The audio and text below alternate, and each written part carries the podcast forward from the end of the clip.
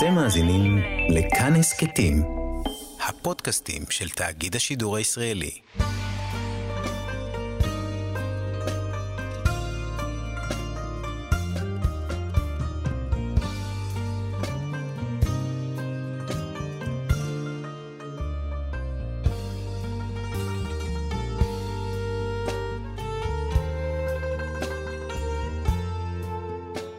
שלום, כאן מורשת, חברותא לימוד משותף עם רבנים ואנשי חינוך בנושא תנ"ך, הלכה ואמונה. היום אנחנו לומדים תנ"ך יחד עם הרב דוקטור יוסף מרקוס, מרצה לתנ"ך ותורה שבעל פה, ומרכז ימי העיון בתנ"ך במכללת הרצוג. כאן ליד המיקרופון, ידידיה תנעמי, שלום לך, כבוד הרב. שלום ידידיה. אנחנו פותחים את הסדרה של ספר ירמיה, והספר הזה לוקח אותנו ממש לחורבן הבית הראשון. ואני רוצה ככה לפתוח קצת ברקע, להבין על מה אנחנו יושבים. התקופה הזאת, לפחות כך אה, הספר הזה פותח, בתיאור של מלכים שהיו בתקופה של אה, ירמיהו הנביא, כאשר המלך הראשון הוא יאשיהו. נכון, אז יש לנו באמת, ממש בפתיחת הספר, אשר היה דבר אדוני אליו בימי יאשיהו בן עמון, זה מלך יהודה, זה המלך הראשון שמוזכר, וירמיהו מתחיל להתנבא בשנת 13 שנה למולכו, עוד מעט נחזור לתאריך הזה, הוא חשוב.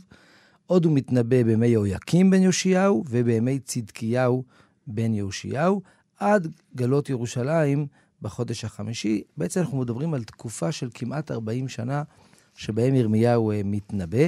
אגב, צריך לומר שיש שני מלכים שמלכו בתקופה הזאת, שלא מוזכרים כאן כן. בהקדמה לספר. אולי בגלל הזמן שהם מלכו, שהוא ב... לא כך גדול. בדיוק, גם יהויחז וגם יהויכין מלכו שלושה חודשים, וזו כנראה הסיבה שקצת אה, אה, מתעלמים מהם אה, mm-hmm. כאן.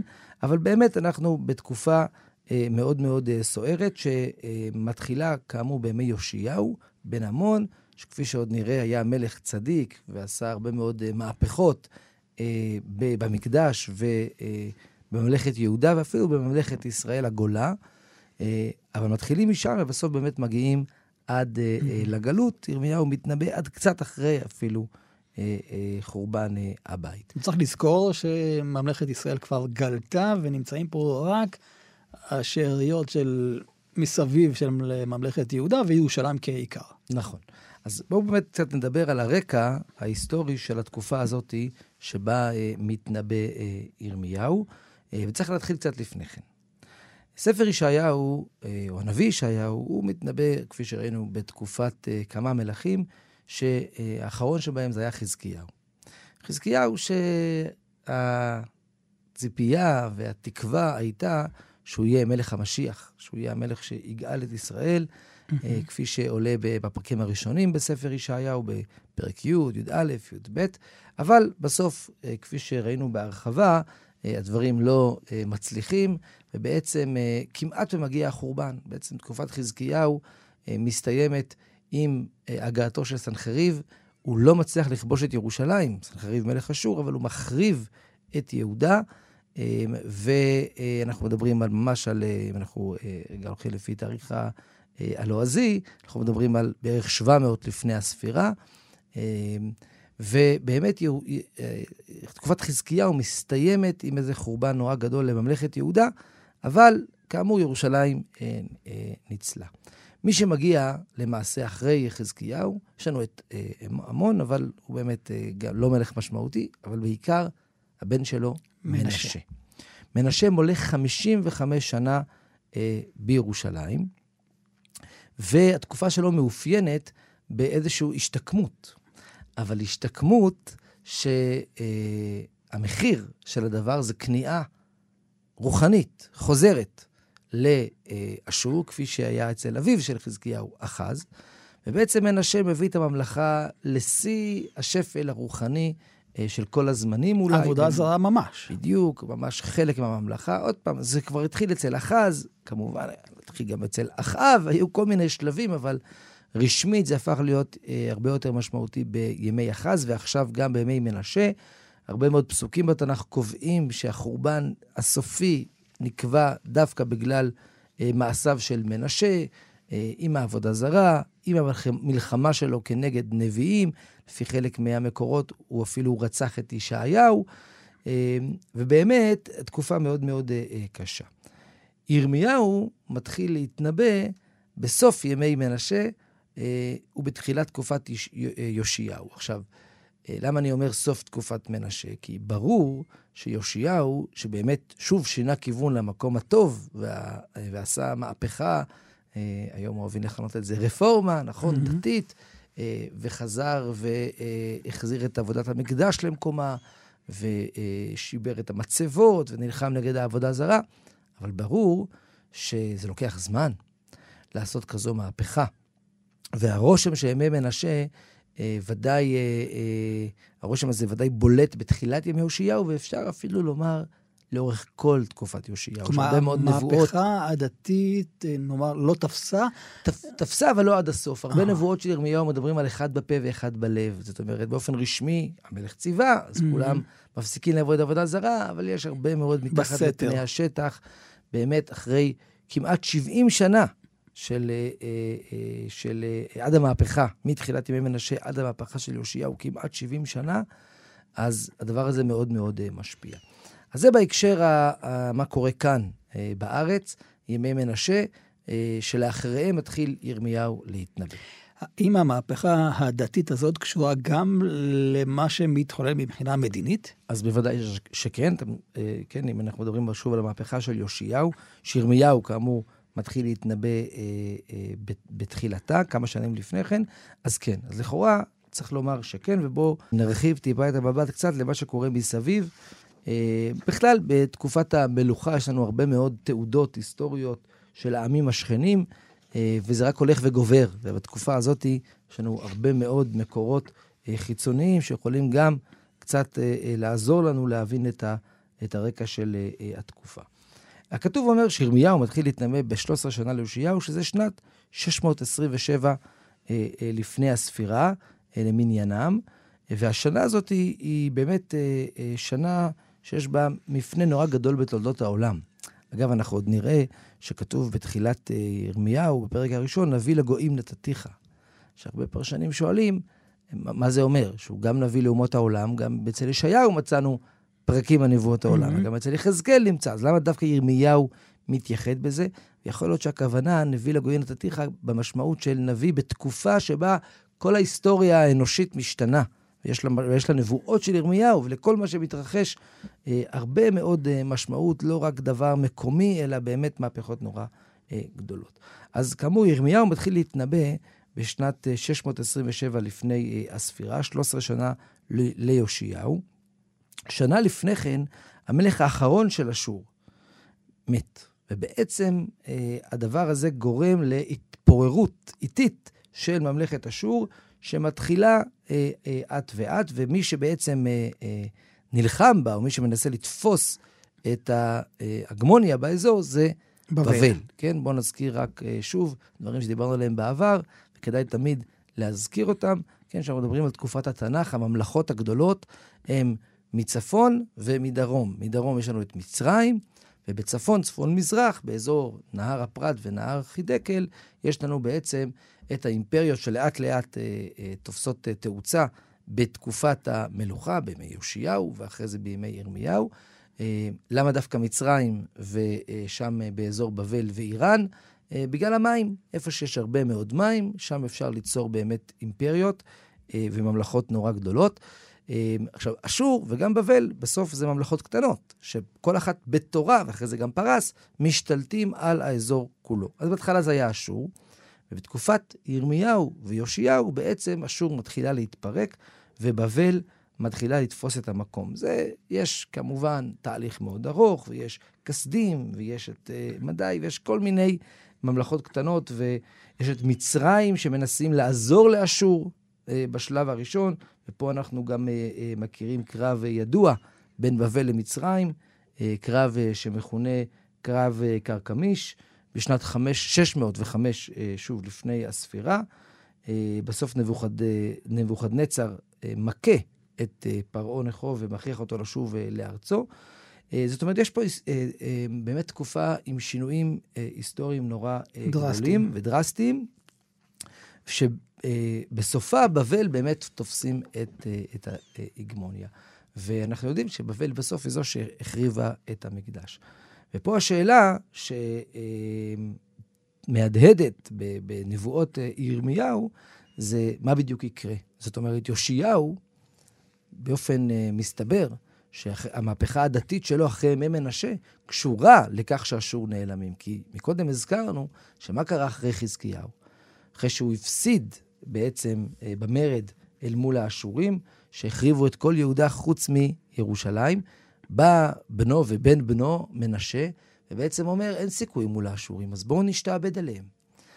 אבל ברגע שהאשור יורדים מהסיפור, יורדים מהתמונה, אז יאשיהו אומר, יש פה הזדמנות חדשה, הזדמנות רוחנית חדשה, שאולי אה, אה, אפשר להחזיר שוב את ממלכת יהודה ואת ממלכת ישראל לשיא גודלותיו, ושוב להביא לגאולה. אה, בחסות המעבר הזה, וזה מה שיאשיהו מנסה.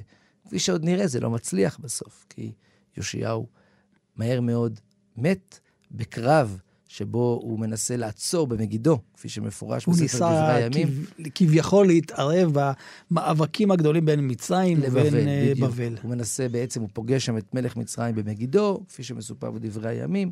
והוא מנסה אה, אה, למנוע ממנו לעבור בארצו, ויש הרבה מדרשים על זה, חרב לא תעבור mm-hmm. בארצך, ושהוא לא הבין את הנבואה הזו עד הסוף, הדר... אה, ובסוף פרעה הורג אותו. וברגע שיאשיהו מת, גם הלך. התקווה הגדולה של ירמיהו על עצמו, שאולי נבואתו התחילה, או תקופת נבוא, נבואתו התחילה עם איזו תקווה גדולה, mm-hmm. כתוב בדברי הימים מספר על קינות שירמיהו מקונן עליו, אולי הייתה תקווה גדולה, שהלכה ונגוזה, והמלכים שבאו אחריו כבר היו בובות של מצרים, ואחרי זה משועבדים לבבל, והעבודה הזרה חזרה אה, ופרחה. חברותה עם ידידיה תנעמי.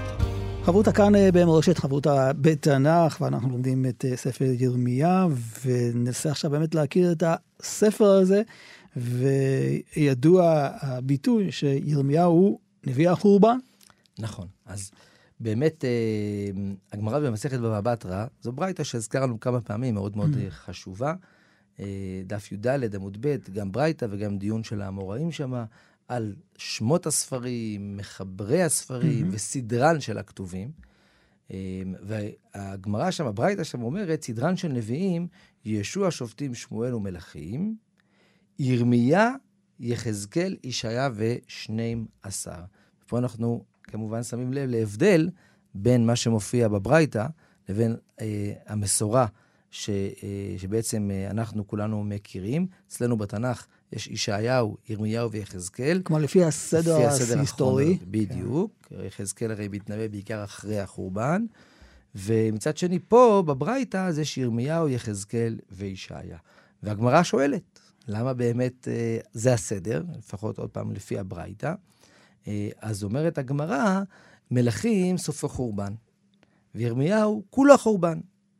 ויחזקאל ראשו חורבן וסופו נחמה, וישעיהו כולו נחמה. במיוחד זה... שלמדנו שהנחמה היא גם לעתיד, אז נכון. כדאי לשים אותה בסוף. אז אומרת הגמרא בעצם, סומכים חורבן לחורבן, mm-hmm. ספר מלכים נגמר בחורבן, אז הנה ירמיהו צמוד אליו, וסומכים נחמה לנחמה. דהיינו יחזקאל, שחלקו נחמה, לישעיהו שכולו נחמה. עכשיו, כמובן שהמשפט הזה צריך ביאור ופירוש והתעמקות, כי ישעיהו לא כולו נחמה, כפי שראינו. אבל ודאי, הנחמה מאוד מאפיינת את ספר ישעיהו. ולעומת זאת, ירמיהו, שגם בו יש מדי פעם דברי נחמה, באמת מה שמאפיין אותו בעיקר זה החורבן.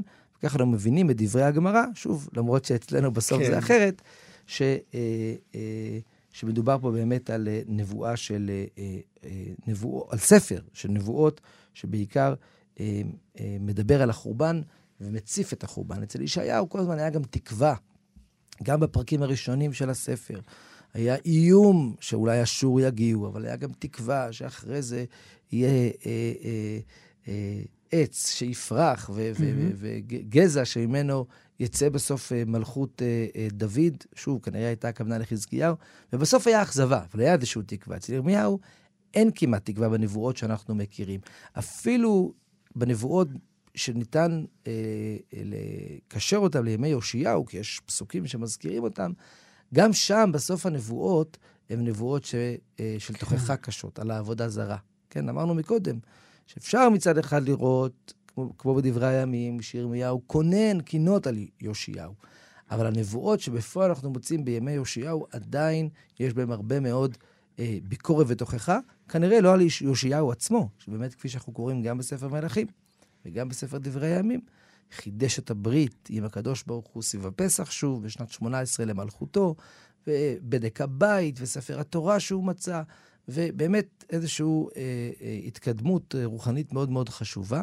ומצד שני, כפי שאמרנו גם מקודם, העם לא היה שם עד הסוף. היה הרבה, אחד בפה ואחד בלב, ולכן גם מתקופת יאשיהו אנחנו עדיין מוצאים ביקורת על עבודה זרה, על עבודת מולך ועוד דברים אה, כאלה. גם מבחינה לימודית, כשאתה לומד את סוף אה, ספר מלכים ואתה ממשיך אה, עם ירמיהו, אתה לכאורה נמצא כדבר שמשלים. בכלל, אם היה, הם מצרפים שם את, גם את דברי הימים ב', אז בכלל היה מושלם. נכון, וזה בעצם כוונת הברייתא, באמת, כאשר אה, אה, אה, ההצמדה הזאת בין ספר מלכים לספר אה, ירמיהו. עכשיו, מעבר לעניין הזה, יש גם הבדל מאוד גדול בין ישעיהו הנביא לבין ירמיהו הנביא. אה, ישעיהו, וזה דברים גם שדיברנו עליהם בעבר, אה, יש לו תוכחות. שוב, יש לו גם הרבה מאוד נחמות. אבל מעבר לכך, הדמות שלו היא דמות שמקובלת בחצרות המלכים. היא מוכרת. ודאי בתקופת חזקיהו. זאת אומרת, אולי אפילו קרוב משפחה שלו, וראינו שישעיהו מדבר תוכחה על חזקיהו, הוא לא תמיד מקשיב לו, סביב המרד, mm-hmm. ישעיהו התנגד למרד באשור, אה, כפי שמפורש בהרבה מאוד מקומות, וחזקיהו כן מרד. מצד שני, יש ביניהם קרבה, יש ביניהם אה, יחסי ידידות, יחסי אה, הערכה של המלך אל הנביא. הם מחותנים אפילו, נכון? אולי הם קרובי משפחה אפילו, לפי חלק מהמקורות.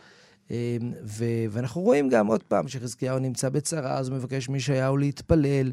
אה, והוא גם מקשיב לו לחלק מהדברים שלו, כמו הסיפור עם אה, שבנה, שישעיהו בעצם אה, מתנבא עליו, שבנה אשר על הבית, ובסוף אנחנו מוצאים אותו שהוא פתאום הופך להיות סופר, זאת אומרת, mm-hmm. המלך העביר אותו מתפקידו. כל זה מאוד שונה בתקופת ירמיהו. שוב, בימי יאשיהו כנראה שהיה טוב, אבל יאשיהו מת מוקדם מדי, וירמיהו נשאר עם המלכים שהגיעו לאחר מכן, שבאמת החזירו שוב את הגלגל אחורה, השתעבדו שוב למצרים ולבבל, והכניסו את העבודה זרה.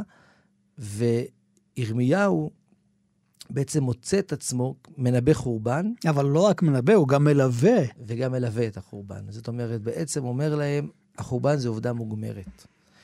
והוא אומר, הבית ייחרב. והדבר הזה מקומם עליו את כולם, גם את הכוהנים. כפי שעוד נדבר על כך, יר, ירמיהו בא מהעיר ענתות, הוא כהן, כהן בעצמו.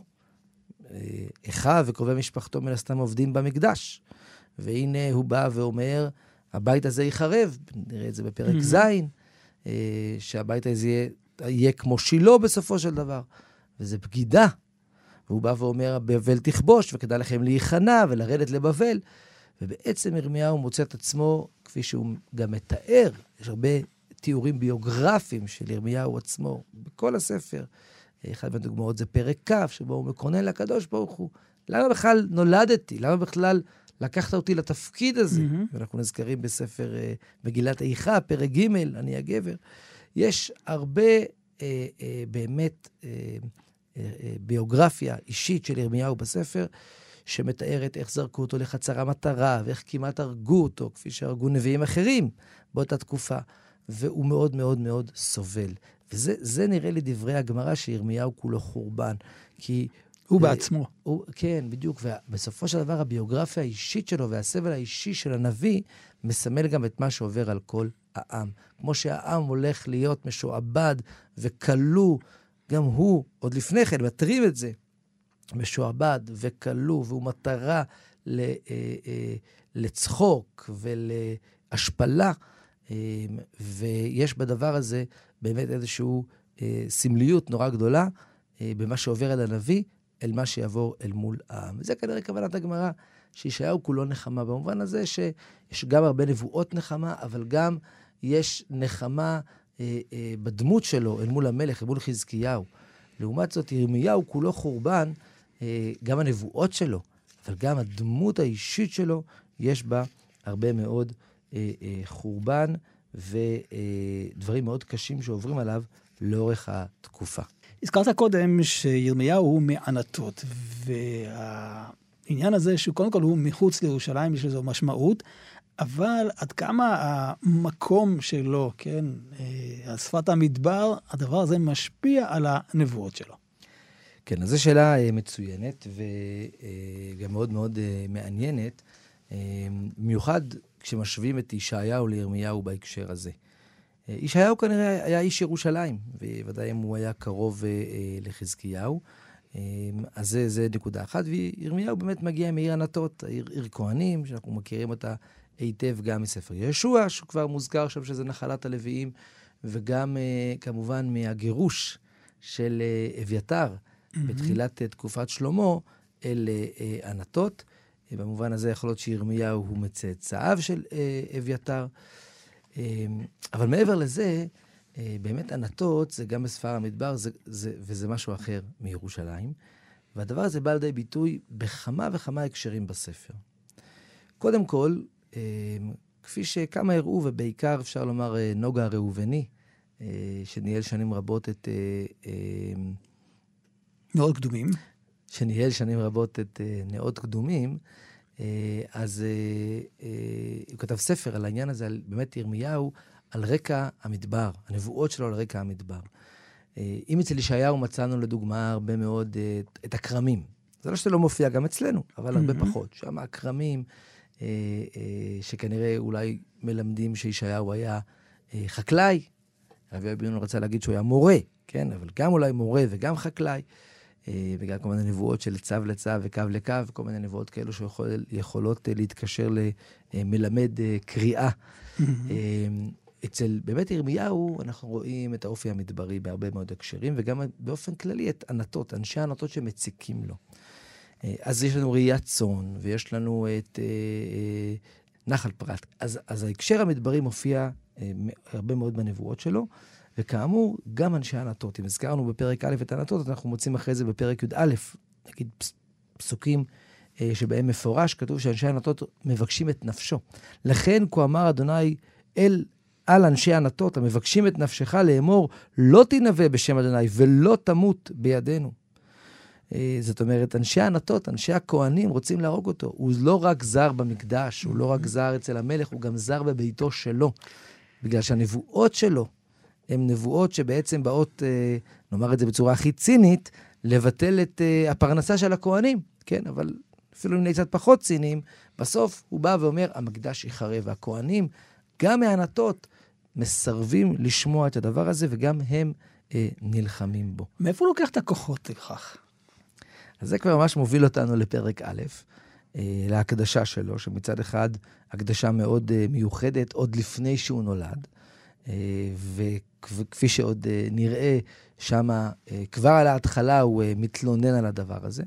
מצד שני, הכוחות שלו גם קצת מוגבלים, כי הוא מתלונן לקדוש ברוך הוא על זה. זאת אומרת, הוא מוצא כוחות, אבל זה לא עובר חלק, והוא מקלל את היום שבו הוא נולד, ואת היום שבו אימא שלו בעצם הרתה. ובהחלט, כפי שכבר הזכרנו מקודם, נבואת ירמיהו והאישיות של ירמיהו כנביא, אה, אה, היא, היא דמות באמת שעוברת אה, קשיים מאוד גדולים מכל mm-hmm. הסובבים אותו, כולל מהעיר שבו הוא נולד, העיר ענתות. חברותה עם ידידיה תנעמי. חברותה כאן במורשת חברותה יחד עם הרב דוקטור יוסף מרקוס, ואנחנו לומדים את ספר ירמיה. זאת הזדמנות גם להביט במבט ככה רחב וכולל על כל הספר. כשאנחנו לומדים את ספר ירמיהו, האם יש כאן ספר עם רצף כרונולוגי? אז התשובה היא שברור שלא. זאת אומרת, יש בהחלט אה, נבואות שמופיעות אה, מאוחר יותר מבחינה כרונולוגית, אבל מפורש בכותרת שלהם שהם נאמרו, או סיפורים שהתרחשו עוד אה, לפני כן. אז ודאי שאין פה כרונולוגיה אה, במובן המלא של המילה. אבל מעבר לזה ש, שהספר הוא לא כרונולוגי, גם מאוד קשה להבין את הסדר שלו. בכלל, מה ההיגיון בסדר ובמבנה אה, של הספר? זאת אומרת, אנחנו מוצאים בתנ"ך אה, ספרים שהם לא בנויים בצורה כרונולוגית, אבל אפשר עדיין להבין כביכול את ההיגיון. מה עשה העורך? בדיוק. זאת אומרת, דיברה תורה כלשון בני אדם, אז הנחת המוצא היא ש... אה, אמורים להיות מובנים. כן, עוד פעם, בואו נחזור רגע לתורה ולוויכוח mm-hmm. הגדול בין האי בן עזרא, גם רש"י, אבל זה יותר ככה אה, נוכח, בין האי בן עזרא לבין הרמב"ן. מוקדם מאוחר בתורה. בדיוק, אין מוקדם מאוחר אה, בתורה, כן? אבן עזרא, יד, ידו קלה על ההדק, בוא נאמר ככה, ובהרבה מאוד מקרים, כאשר משהו לא מסתדר לו, אז הוא אומר, אין מוקדם מאוחר בתורה. כן, כתוב שיתרו מגיע למחנה, זה מתואר לפני פרשת משפטים, אבל כשהוא מגיע למחנה, משה מדבר איתו על כך שהוא שופט את העם, אז לכאורה יש כבר משפטים. אז אומר אבן עזרא, אין מוקדם מאוחר בתורה, יתרו הגיע אחר מתן תורה ואחר פרשת משפטים, אבל התורה אה, בעצם כתבה את זה לפני כן. אה, והרמב"ן מתנגד לזה, זאת אומרת, הרמב"ן מצמצם מאוד את הכלל הזה, והוא אומר, התורה בדרך כלל כתובה כסדר, אלא אם כן היא במפורש מעידה שזה לא כסדר. כמו לדוגמה, סוף ספר ויקרא, כן? כתוב בהר סיני, כן? למרות שכל פרשת uh, ויקרא וכל ספר ויקרא נאמר כבר באוהל מועד למרגלות הר סיני, אבל לא בהר סיני. פתאום אנחנו מוצאים uh, מה עניין שמיטה להר סיני, כן? וידבר אדוני למשה בהר סיני לאמור. אז אומר הרמב"ן, טוב, שם התורה במפורש אומרת לנו את זה. טוב, אבל זה אבל... שונה בין תורה, שהיא תורה שנכתבה על ידי הקדוש ברוך הוא, על ידי משה, לבין אה, הנח שהוא מאוחר יותר, שבעצם זה כתיבה של הנביאים. נכון. שאני מתאר לעצמי שהיה להם גם איזה עניין לסדר שהם סידרו את הדברים. נכון, אה, אבל אפילו בתורה, הרמב"ן ודאי ציפה למצוא סדר, כי תורה דיברה רק כלשון בני אדם, mm. זה הרי לשון חז"ל. אבל אפילו אבן עזרא, גם כאשר הוא בא וקובע שבסוף הדברים נאמרו שלא כסדר, הוא מחפש סיבה, הוא מחפש היגיון. למה התורה הקדימה? מה, מה ראתה התורה להקדים ולספר על דבר מוקדם יותר מהזמן שבו הוא התרחש? אה, זאת אומרת, זה לא סתם, אה, או מסיבות אפילו הייתי אומר, אה, שלא מושגות, לא, לא, לא, לא נוסוג, לא, אנחנו לא מסוגלים כן. להבין אותן. לא. אמור להיות היגיון, גם אם זה לא היגיון של סדר כרונולוגי. וכפי שאמרת, קל וחומר בנבואות.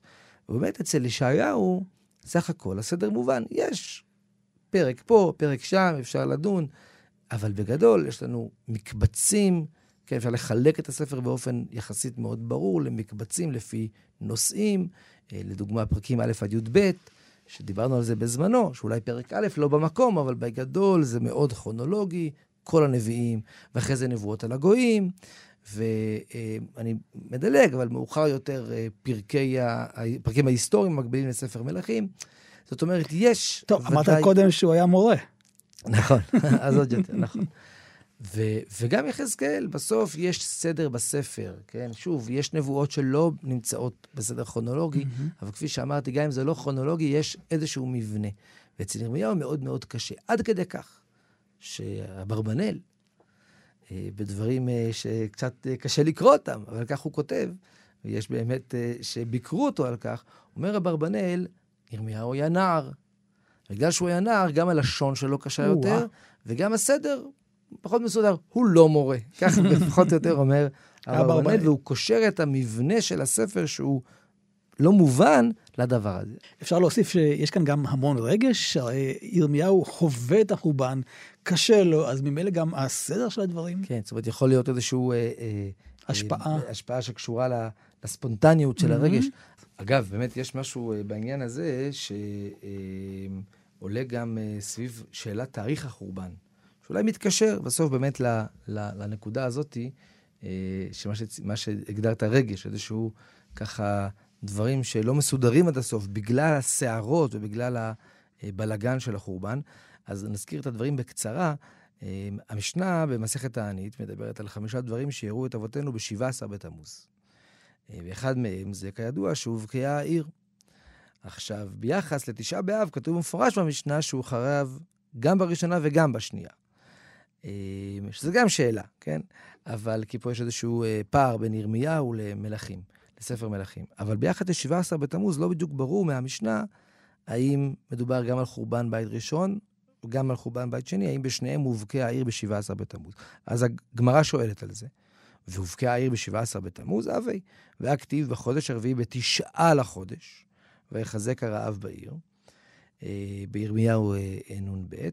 אז רב העונה לא קשה קם בראשונה וקם בשנייה. זאת אומרת, לפי בעצם הבבלי, באמת, בבית ראשון העיר הובקעה בתשעה. בתשעה בתמוז, ורק בשנייה בשבעה עשר. בתמוז. בדיוק. אבל הירושלמי אומר דבר מדהים. בירושלמי, אה, גם השאלה הזו אה, נשאלת, ושם אה, כתוב אה, ככה: אה, כתיב בתשעה לחודש ובבקעה העיר, ואת אמרת אחין? כאילו, אתה אומר לי, 17 בתמוז, הרי כתוב מהמם. תשעה. אמר רבי תנחום ברכין אליי, קלקול חשבונות יש כאן. ומסביר פני משה שמה, קלקול חשבונות יש כאן, זאת אומרת, באמת העיר הובקעה ב-17 בתמוז, לא כפי שכתוב בתנ"ך. אז מה קרה? קלקול חשבונות. אה, איך אומר שם, אה, אה, אומר שם הפני משה, עמו אנוכי בצרה. הם התבלבלו בתאריך של החורבן בגלל הקטסטרופה, והבלבול הזה, הקדוש ברוך הוא כביכול ציווה את הנביא להשאיר את הבלבול הזה כסמל החורבן. וואו. כן, אומרת שם הגמרא בהמשך, רבי יוחנן ורבי, ש... אה, ורבי שמעון מלקיש, רבי יוחנן אמר למלך, משל למלך, שהיה יושב ומחשב חשבונות. באו ואמרו לו, נשבע בנך, ונתקלקלו חשבונותיו. אמר, יעשה זה ראש לחשבונות. זאת אומרת, הוא התבלבל בחשבון. הוא אומר, טוב, זה סמל החורבן.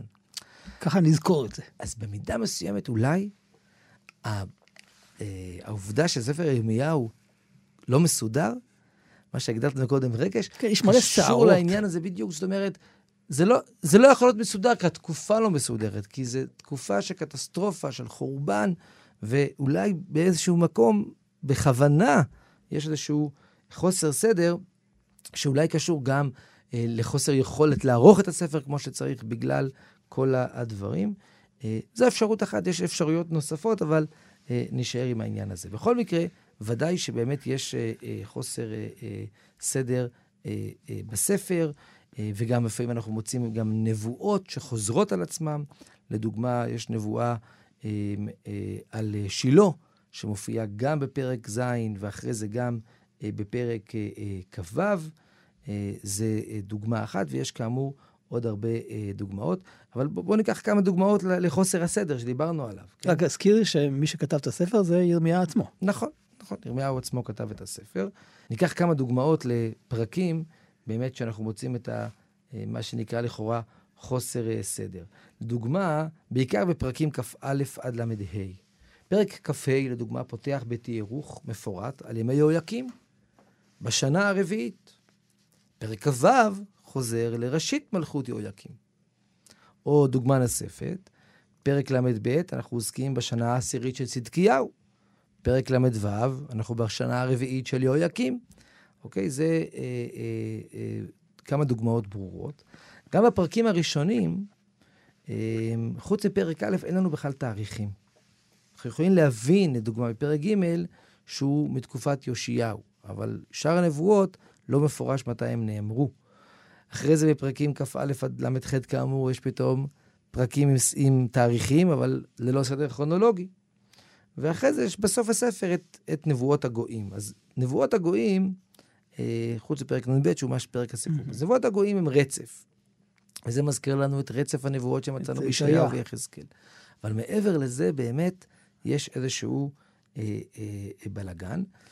ונסיים את העניין הזה עם אולי פתרון שמתקשר למה שאמרנו, אה, אבל יותר נקודתי, וזה אה, הנבואה שמופיעה בפרק אה, ל"ו. אה, בפרק ל"ו אה, בעצם אנחנו שומעים על ברוך בן אריה, שירמיהו בעצם מצווה עליו לקחת מגילת ספר ולכתוב אליה את כל הדברים אשר דיברתי אליך על ישראל ועל יהודה ועל כל הגויים, מיום דיברתי אליך מימי יאשיהו ועד היום הזה. יש פה איזה רגע בתקופה שירמיהו לוקח את הסופר שלו ואומר לו, תכתוב על ספר את כל הנבואות שלי. אולי ישמעו בעת יהודה את כל הרעה אשר אנוכי חושב לעשות להם, למען ישובו איש מדרכו הרעה וסלחתי לעוונם ולחטאתם. וירמיהו אה, באמת אה, אה, מצווה ככה את, בר, את ברוך בן אריה. אה, ירמיהו עצמו לא יכול לעבור, הוא עצור, אה, והוא אומר לו, לך תקרא את המגילה הזאת. והוא הולך וקורא אותה, אה, והתגובה של המלך זה בעצם שריפת המגילה. כן, ויהי כשומעם את כל הדברים, כל האנשים מסביב למלך, אני בהמשך פרק ל"ו, פסוק ט"ז, פחדו איש אל רעהו, ואמרו אל ברוך, אגד נגיד למלך את כל הדברים האלה? אה, והוא אומר להם, כן. ואז אה, אה, באמת המלך שומע את הדברים. וישלח המלך את יהודי לקחת את המגילה ויקחיה מלשכת אלישמע הסופר, ויקראה יהודי באוזני המלך ובאוזני כל השרים העומדים מעל המלך. והמלך יושב בית החורף בחודש התשיעי, ואת האח לפניו מבוערת, כן? יש לפניו אה, אח של אש. ויהי כקרוא היהודי שלוש דלתות וארבעה. כנראה הכוונה לקלפים, אולי זה מגילה. אז מדובר פה על איזשהו... אה, אה, חלקים מהספר... עמודות ש, אולי. ש, עמודות, בדיוק, שהוא קורא. יקראיה בתר הסופר, ואשלך אל האש אשר אל האח, אטום כל המגילה על האש אשר על האח. לא מוכנים לקבל את הנבואה. כן. עכשיו, בעצם מה אנחנו שומעים פה? על ספר הנבואות של ירמיהו, שקוראים אותו ושורפים אותו. זאת אומרת, יכול להיות שהספר ירמיהו שלפנינו Mm. הוא תוצאה של אותה שריפה. אולי עד אותה שריפה זה היה מסודר, אבל כשזה נכתב שוב מחדש, שוב בעקבות הבלגן ש... וה... והקטסטרופה של החורבן, ובאופן ספציפי ונקודתי יותר, המעשה הזה פה של אה, המלך, שבעצם לוקח את, ה... את הספר שכתב ברוך בן אריה נבואות ירמיהו וקורע ושורף אותם, הרי שכתיבת הספר מחדש כבר נעשית בצורה אחרת, ולפנינו היא באמת חסרת אה, אה, סדר, ולפעמים נראית גם חסרת אה, היגיון מבני אה, פנימי. אז לסיום, הנבואות של הנחמה, איפה הן אה, ממוקמות? מפוזרות. יש לנו תוך כדי אה, משפטי נבואה, כמו שנראה בפרק ב' עם הפסוקים הידועים. זכרתי לך אחריי אה, במדבר, בארץ לא זרועה, אבל הרבה פעמים זה הקדמה. הרבה פעמים הנבואות הנחמה האלו הם סוג של הקדמה לעומת מה שהיה או מה שעתיד להיות, לעומת ההווה הכל כך אה, מצער. אין לנו קובץ של נבואות נחמה, כפי שמצאנו אצל ישעיהו. הרב דוקטור יוסף אה, מרקוס, מרצה לתנ"ך ותורה שבעל-פה ומרכז ימי העיון בתנ"ך במכללת הרצוג, תודה רבה לך. תודה רבה, ידידיה, להתראות. כאן ידידיה תנעמי, אנחנו עוד נשוב וניפגש בחברותה הבאה, ניתן להאזין לתוכנית הזאת באתר כאן מורשת ובשאר יישומי ההסכתים. אתם מאזינים לכאן הסכתים, הפודקאסטים של תאגיד השידור הישראלי.